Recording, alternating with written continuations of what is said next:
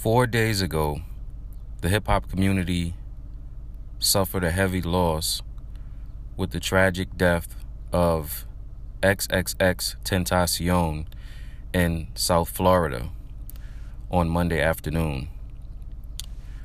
Also, losing life and being cut short very soon was Jimmy Wopo, a rapper out of Pittsburgh, Pennsylvania, who was rumored to have just signed a deal with Wiz Khalifa's Taylor Gang label before his death.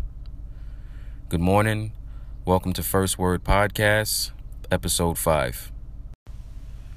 When I first got word of what happened to X on Monday, my initial reaction was one of disbelief. It was sent to me in a text message that he was shot.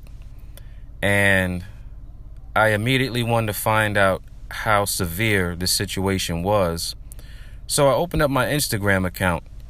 And before the sadness kicked in, when everything started to really set in with me, and I had to come to the realization that this young man is actually gone, I was more upset and outraged by the tons of videos that I saw on Instagram that displayed this young man's final moments, slumped over in his car, lifeless. No one helping him, mind you. Just recording as if it's just a means for some shit to go viral. I was extremely outraged and I was more mad than anything else. The sadness kicked in because of the fact of how young X was, only being 20, a baby, not even really living up to his full potential, even though he's touched so many of his fans and people that were close to him and that actually could relate to the subject matter in his music. But to see him like that in his final moments, it just shows where we are in society, in this country, and the overall lack of empathy and the lack of respect for someone in such a manner. It's despicable. You know, and it was over some bullshit as well. You know, from what I understand in the initial police reporting of what happened is that this all stems as a result of a botched robbery because X was out that Monday afternoon shopping for motorcycles. And in doing so, it said that he had a Louis bag which contained a lot of money in the thousands, allegedly. And this was an item, a notable item that was taken from out of his car after he was shot. Now, what makes me even more upset with this situation is that it's in a space where this young man worked so hard, you know, taking his art and his love for music from SoundCloud and understand how difficult that is. A lot of people don't just pop like that from SoundCloud. You know, it takes something for you to actually uh, excel excel beyond that space. Excuse me. And you know, it's sad that this is the world we live in, to where he couldn't even go out to buy a motorcycle to spoil himself for everything that he's done. The kid just signed a six or seven million dollar deal, if I'm not mistaken. And you know, a lot of people are are saying that you know he he should have had security or he should have had some sort of protection rolling with him. Listen, the way that I understand this about X is that he never carried himself in that manner. He always carried himself as if he wasn't of celebrity status. He always carried himself as if he was an average Joe, so to speak. And there have been numerous videos on Instagram and social media where you would see X out in Florida just randomly playing two hand touch football with the youth or having a pickup basketball game with people, you know, just at random moments, you know, because he did these types of things because he wasn't afraid of his people. He wasn't afraid to be around the people who supported him and made him the superstar that he was for the time in which he lived. And I respect him for it. And I can't beat him up or bash him for the fact of something that he chose, a personal choice that he made to not live his life in that manner, to not live his life in fear, because he's even said before that he's not afraid of the people. The people are who made him who he was. It just saddens me that, you know, it's a result of. I don't know how to really word this, but the way that I look at it, it's a result of being in a space where you have hundreds of people who have love for you and who appreciate you and appreciate what you have done for them in terms of how you've touched them with your art form. And also being in a space where you have hundreds more who dislike you or flat out fucking hate you. And it takes a moment like this to happen for you to realize that. And it, it saddens me, man, because 20 years old. And one thing, well, another thing that also pissed me off about the situation is that there are people out here, and I'm gonna name names. Like I saw the Wack 100 um, Instagram post, and I thought that he was very he was very out of place and out of line for his comments after this young man passed. Now, I get it that you might not like certain things that have happened, but none of us are in a position where we can judge anything that had happened in the space of his life. He was 20 years old, a baby. He is going to make mistakes. At 20 years old, you do not know the world. You do not know yourself. You have not come into your own as an adult.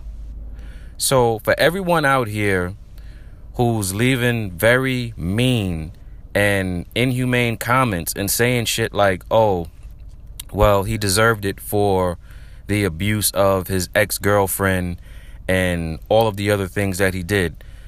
This is not the time for you to speak out to this situation or to address something that you feel you don't like. It's despicable because he's not here to defend himself. And you don't disrespect anyone in death.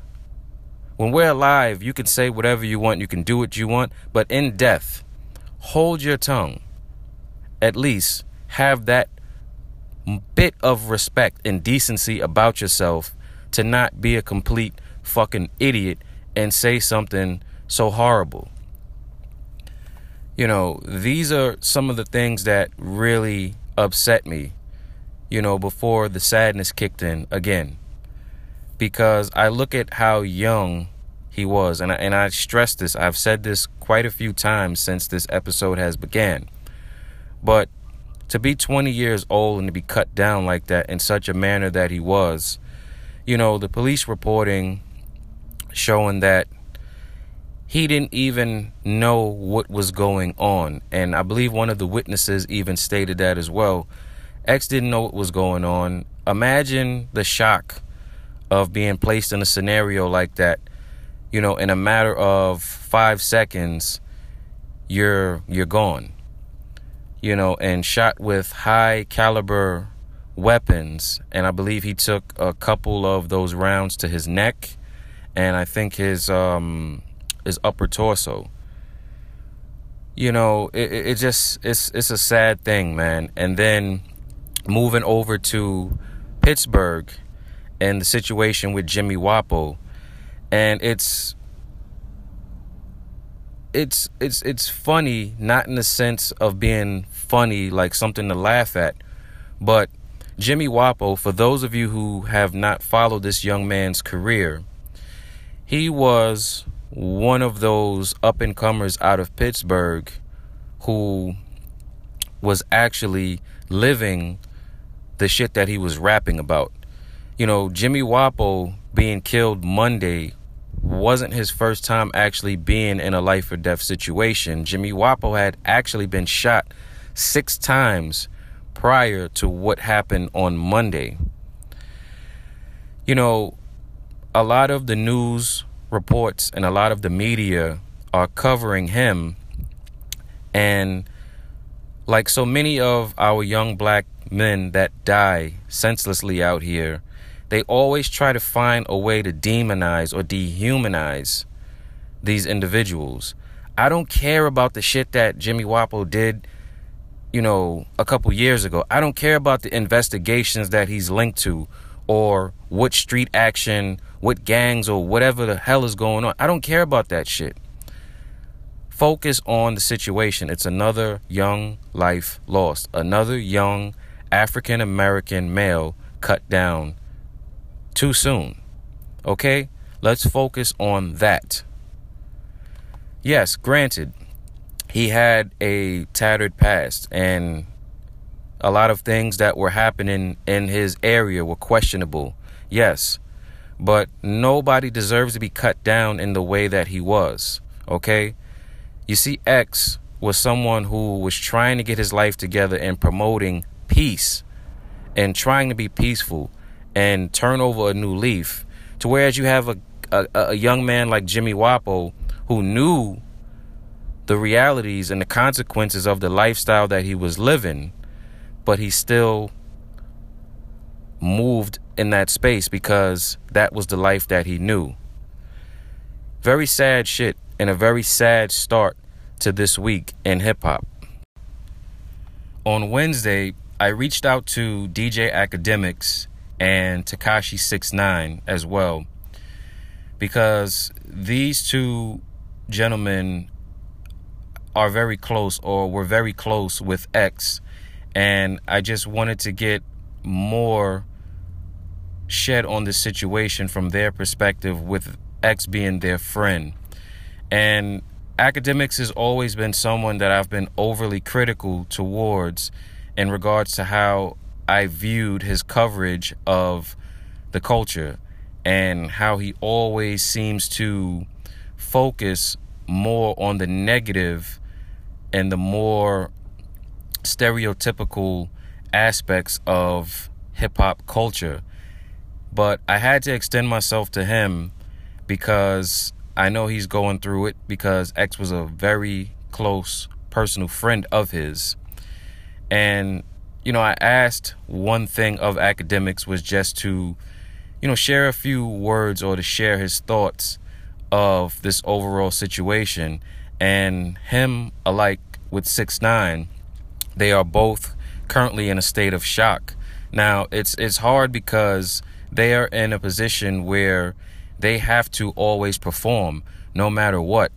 Tekashi knows that the show must go on. He's very hurt and confused and six nine really doesn't know how to move in terms of the shit that he's been doing the trolling you know the constant calling out of people other artists mocking and he's very confused by the situation because it hit him very hard as well Akademiks. and Akademiks is at a point where he can't really say too much because he's in a stage where he's grieving but the show must go on. You know, because he has his career with everything he's doing over there at Complex. And it's not really giving him time to really let everything settle in. It's sad that he has to cover and make news of of what is going on, the current events. And it's sad for him because it's his friend that he's actually covering. So it's news. He's doing his job, but he's also putting the the situation of a close personal friend out there. So, you know, I, I gave my condolences to him and six nine as well. And they both were pretty cool about the situation, you know, although it was brief.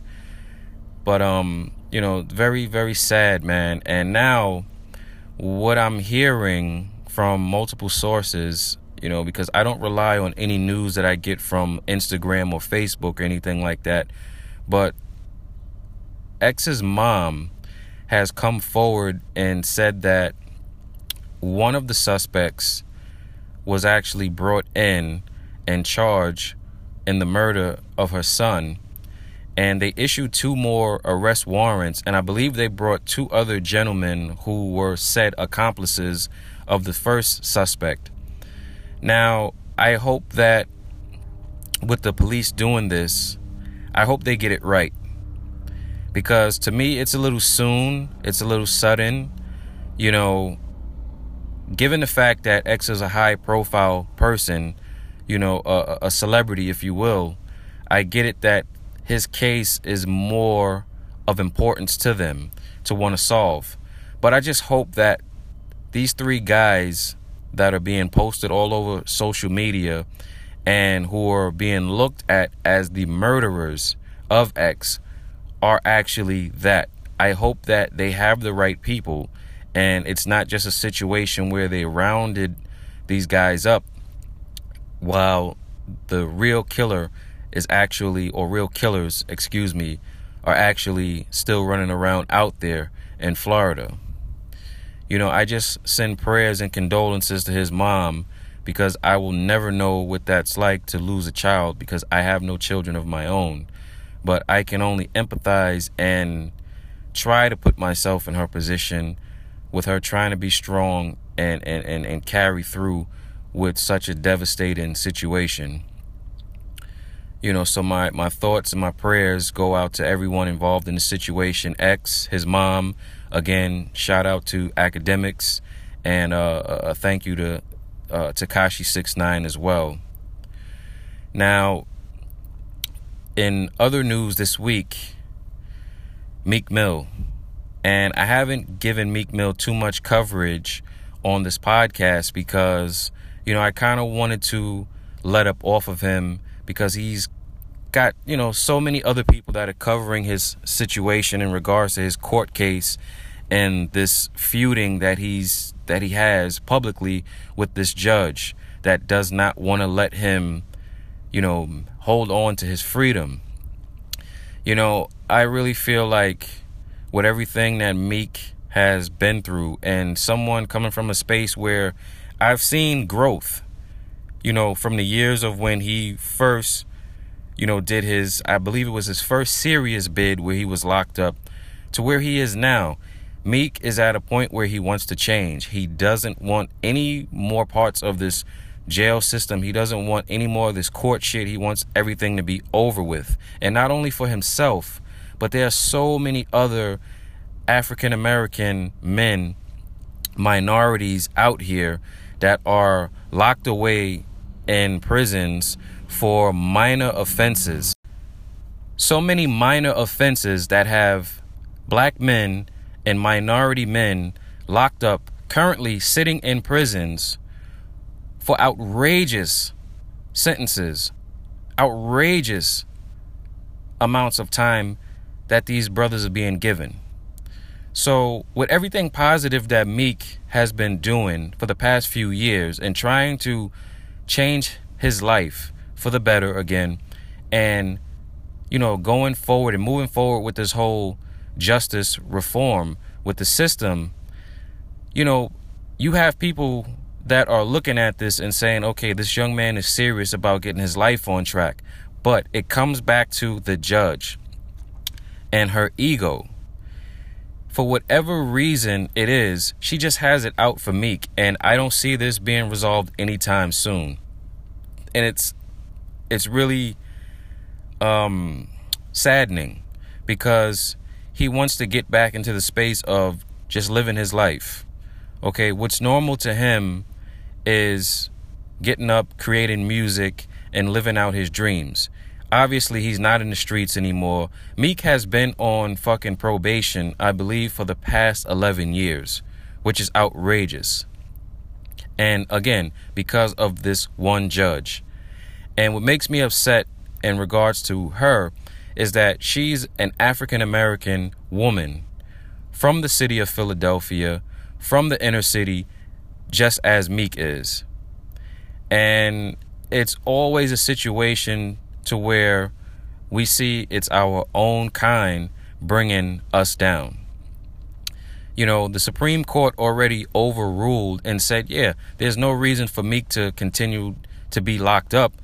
So he was released. But now he's being pulled back into court and his trial is being pushed back further because the judge that has his life, which this is the situation, she has his life in her hands, she does not want to let him go because it's an ego thing and she wants to prove a point. And it seems like it's at a, it's at a point where she wants to make an example out of him almost. And it's really really really upsetting and frustrating to see such a thing going on with Meek I just pray that he can get through this situation and get this resolved sooner than later so that he can get back to making great music and living his life in the way that he's supposed to be living his life and not worrying about whether or not he'll be spending the next two to four years inside of a cell. So, my thoughts and my prayers go out to Meek Mill and his entire team. I pray that he gets through this situation peacefully and I hope that it gets resolved. And I hope that somewhere within the judicial system, they remove this fucking judge because I'm pretty sure if she's capable of doing such a thing to Meek Mill, who's such a high profile person out here in the world, imagine what she'll do to the common man, the everyday young black youth that comes in and out of her courtrooms. It's despicable that we have people that work on this side of the system. So, again, thoughts and prayers go out to Meek Mill. Uh, I'm about to get out of here. But I do appreciate you guys for taking the time to listen to me today. And forgive me for all of the punching in and all of the choppy segments. But there's a lot of shit going on today uh, uh, where I currently am. So I just wanted to make sure that the audio was clean enough to present to you guys today. But um, again, thank you for listening. First Word Podcast. As always, your boy First Letter, and I'm signing out. Check me again. Episode 6 coming soon.